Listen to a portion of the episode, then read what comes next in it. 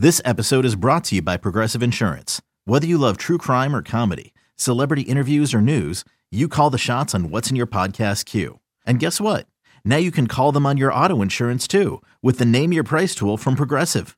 It works just the way it sounds. You tell Progressive how much you want to pay for car insurance, and they'll show you coverage options that fit your budget. Get your quote today at progressive.com to join the over 28 million drivers who trust Progressive. Progressive Casualty Insurance Company and Affiliates.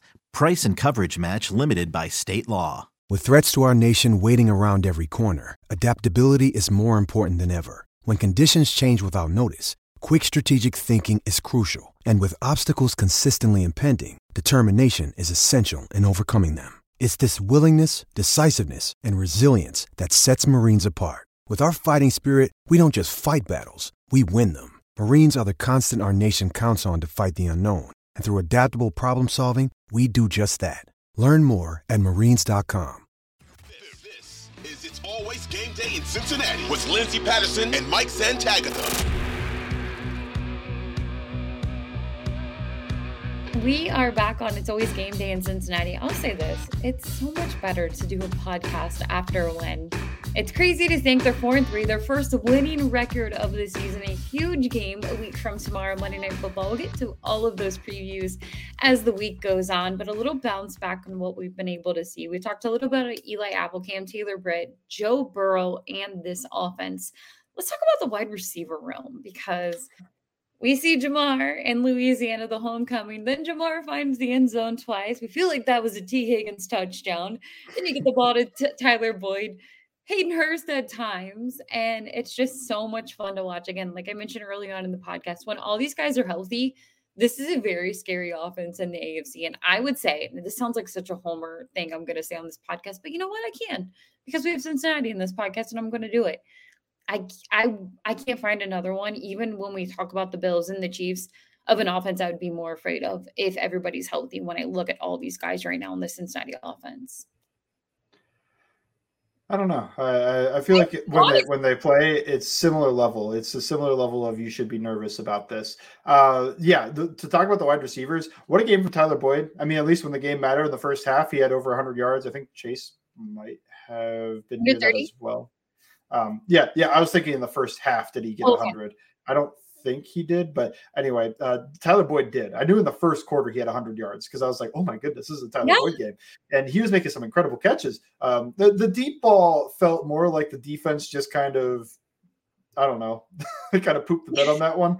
Uh, so the defender just falls down trying to cover two guys at once, and uh, like the defense, so they kind of like had that right there. They they kind of they had a little mental fart on that play. So safety falls down. Nobody runs with Boyd. Easy touchdown. Um, really, still a good throw from Burrow because I felt the the pocket was a little bit collapsed on him, so he threw it without being able to fully step into it. And I know there's complaints about his arm strength, but he's able to still get that ball 50 yards downfield. So that was a good throw more than was a good catch to me, although nice job to still get in the end zone. He made a really nice catch on that corner route and almost got in. He was almost 100 yards and two touchdowns in the first quarter because of that one. And then his best catch was the one hander over the middle. Just what a catch and then I think he takes a hit low and he still holds on. He spikes the ball after, and I was like, "You deserve that. Yeah, that's all you." So, what a game for Tyler Boyd. Salute. And then uh, the only other thing I wanted to mention about this was uh, I feel like they fed into the Hayden Hurst thing a little bit. They you know? did. Like we I think they we were talking about that. That's what I was thinking of it. Is that I think they fed into. I I noticed it twice. One was a screen to him on the outside that he I think picked up like seven yards, and then the other one he throws Burrow throws this ball high. I guess this is his one miss. He threw the ball high to Hurst and he didn't come down with it. And it was like double coverage. He's getting hit as he's trying to make the catch. I'm like, I think Burrow's feeding into it a little bit too much here. Yeah, what's funny is, and I could be wrong, and I apologize. Um, I don't have the numbers in front of me right now, but I want to remember because one of my favorite things after one is watching the locker room game balls because Zac Taylor has a lot of game balls that he gives out. I mean, this it's at least like three to four every time. Yeah. But I this is why, and again, I'll get to Hurst in just a moment. This is why I know people how people feel about Zac Taylor, but one of the reasons why I like this guy is because he'll come in and just start reading stats off his head before he even looks at his paper. And I'm like, Zac, how did you know that that was eight minutes and three seconds? Like, you have a lot going on. You're the head coach. You're calling plays out there. But he's like, and then this play was eight minutes and, and uh, three seconds as we drove down the field. And I'm like, eh, dude, you're not like, this is why I like you. And then he'll get into the like, we have a lot of game balls to give out. And one of his game balls was to Hayden Hurst. And the reason, I mean, obviously was going to Hayden Hurst. They're playing the Falcons, whatever. And I want to say, and again, I hate the fact that I don't have this pulled up right now. I could just click on my computer and find it out.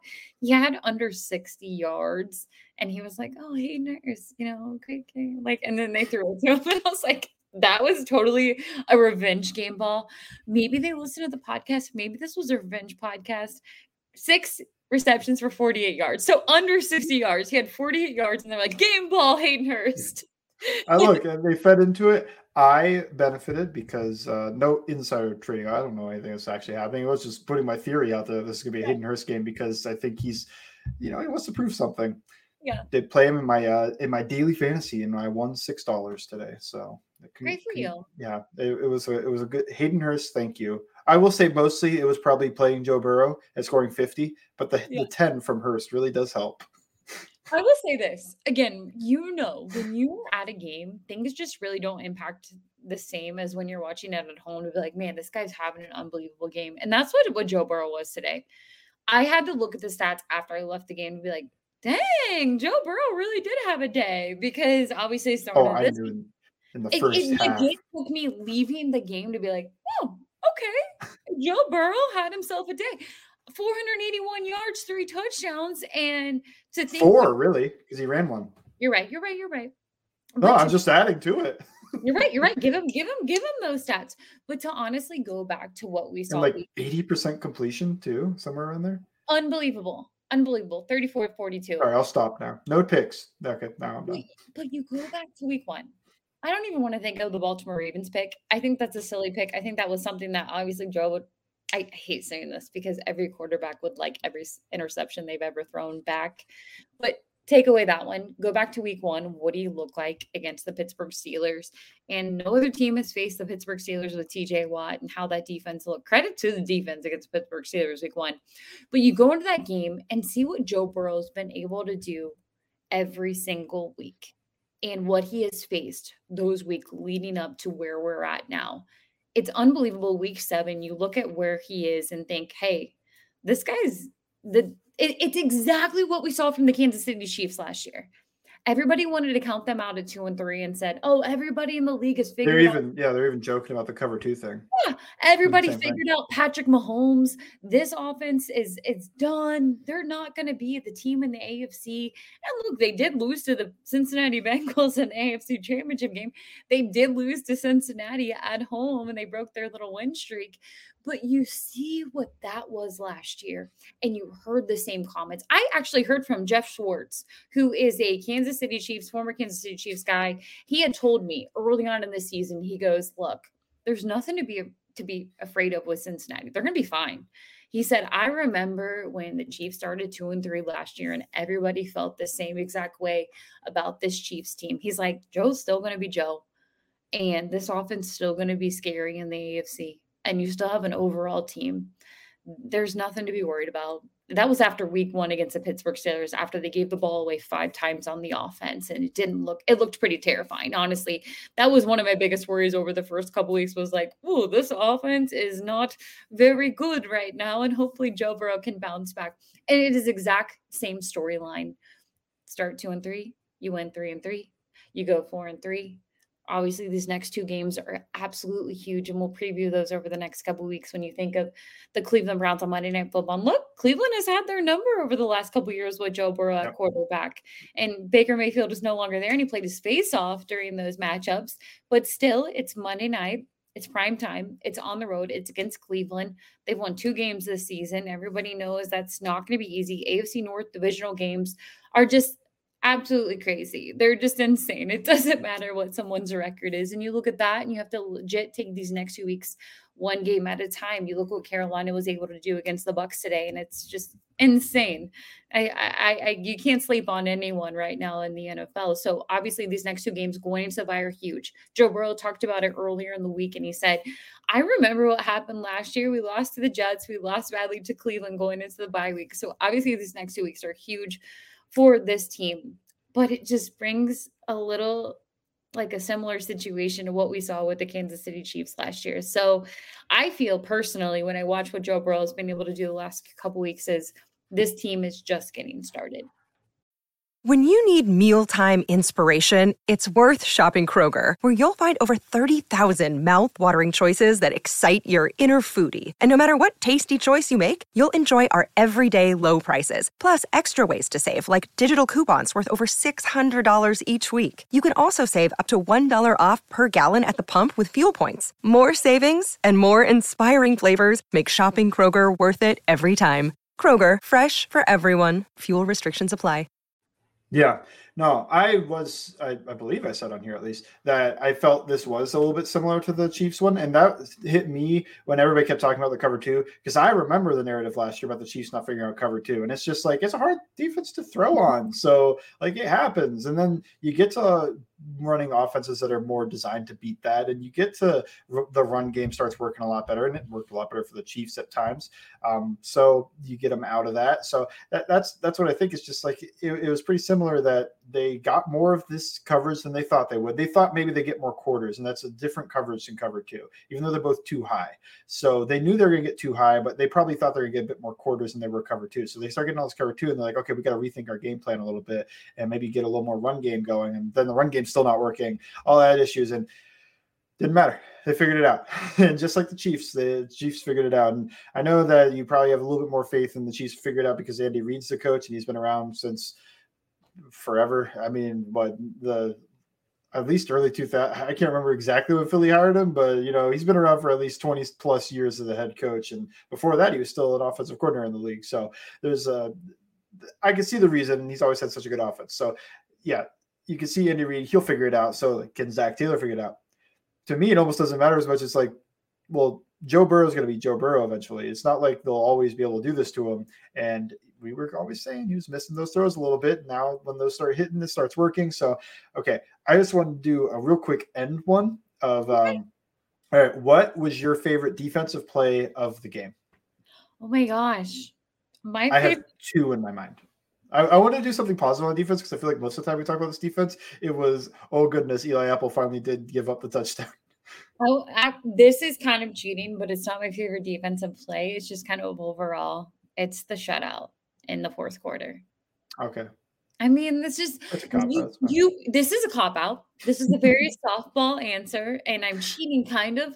But I want to say this because I wanted to tie this in. If you were to you watch the Zac Taylor game ball social media um, clip, it's one of my favorites. I don't know why I love it because everyone's so excited. They look like little kids after a win. The chance of Lou in the locker room has me like look, I always feel this way. I know you said when at halftime they go, go down and kick the field goal, and you're like, oh, wait a minute, wait a minute. This is a little uh this is a little too close for comfort.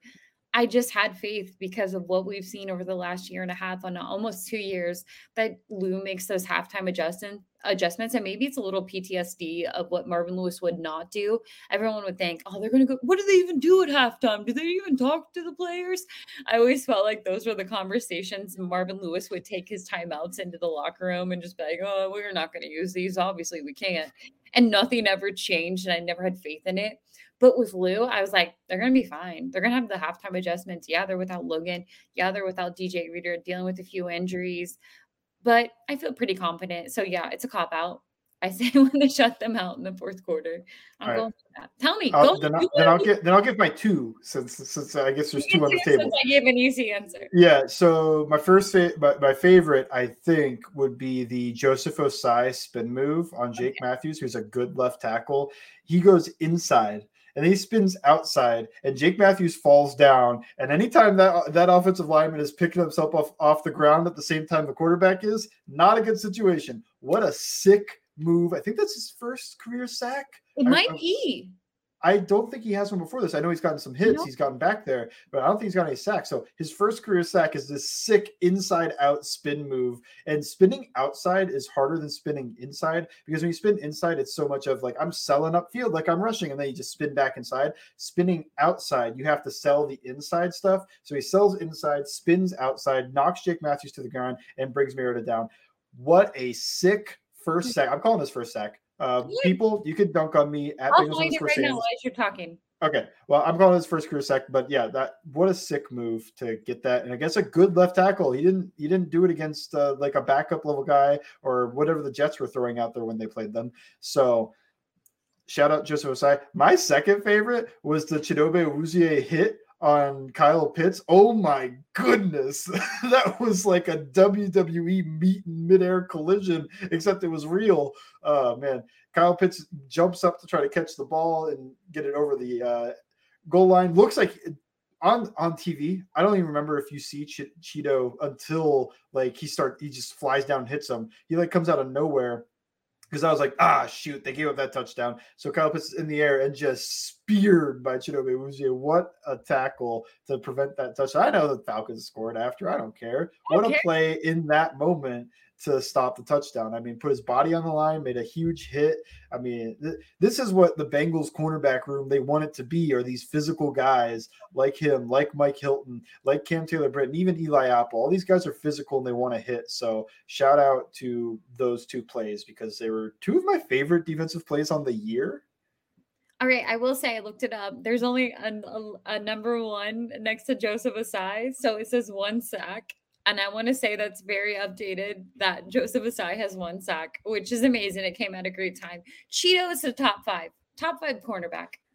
Oh, it's time man. to talk about that. It's time to talk about it. Uh, the, off vibes. Okay. Yes. I'll, okay. I'll, just, I'll just go off vibes. Sure. Uh, the, my thought is just like, yeah, I just looked it up. He had zero sacks before today. So congratulations, Joseph Ossai, on the first career sack. It was absolutely disgusting.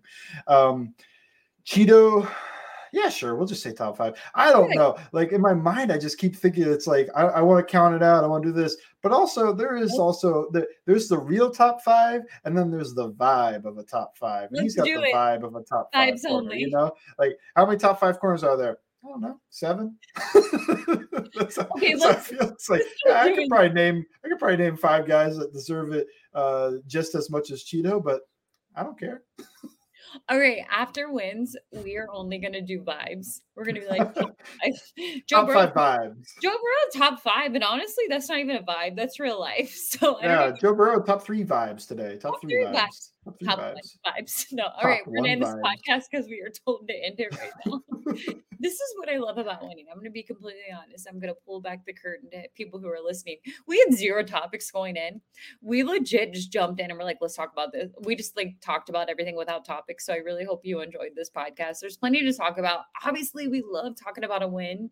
Um, we will have more later on Tuesday and Thursday, a little preview prediction. Monday Night Football, our least favorite of the season when it comes to prime time, but we'll get to all that later in the week. But what do you have on all Bengals this week? Check out the takeaways from Victory Monday. I'm sure I'll be writing about. Haven't wrote anything. I'm not one of those writers that pre-writes. Uh, I haven't wrote, wrote anything, uh, but I'm sure there'll be a ton about Joe Burrow's game, about the wide receivers, Tyler Boyd, and uh, a whole bunch of you know defense too. So a whole bunch of fun takeaways. I have no idea how many. I never know how many I'm going to do, but you know, probably like five. Somewhere five plus or minus two. Uh, I'll say plus two minus one, somewhere in that range. So seven to four takeaways. Good vibes only. Good vibes, vibes only. Vibes only. Feels like a five. Feels like a five. It is a good five. We got some Sunday night football tonight. A little Miami Dolphins, little Pittsburgh Steelers, and AFC action. So we'll be watching that. But uh Good vibes only. Big AFC North matchup with the Cincinnati Bengals and the Cleveland Browns. The first time they see each other this season. We'll have more later in the week, but thank you as always for listening to It's Always Game Day in Cincinnati.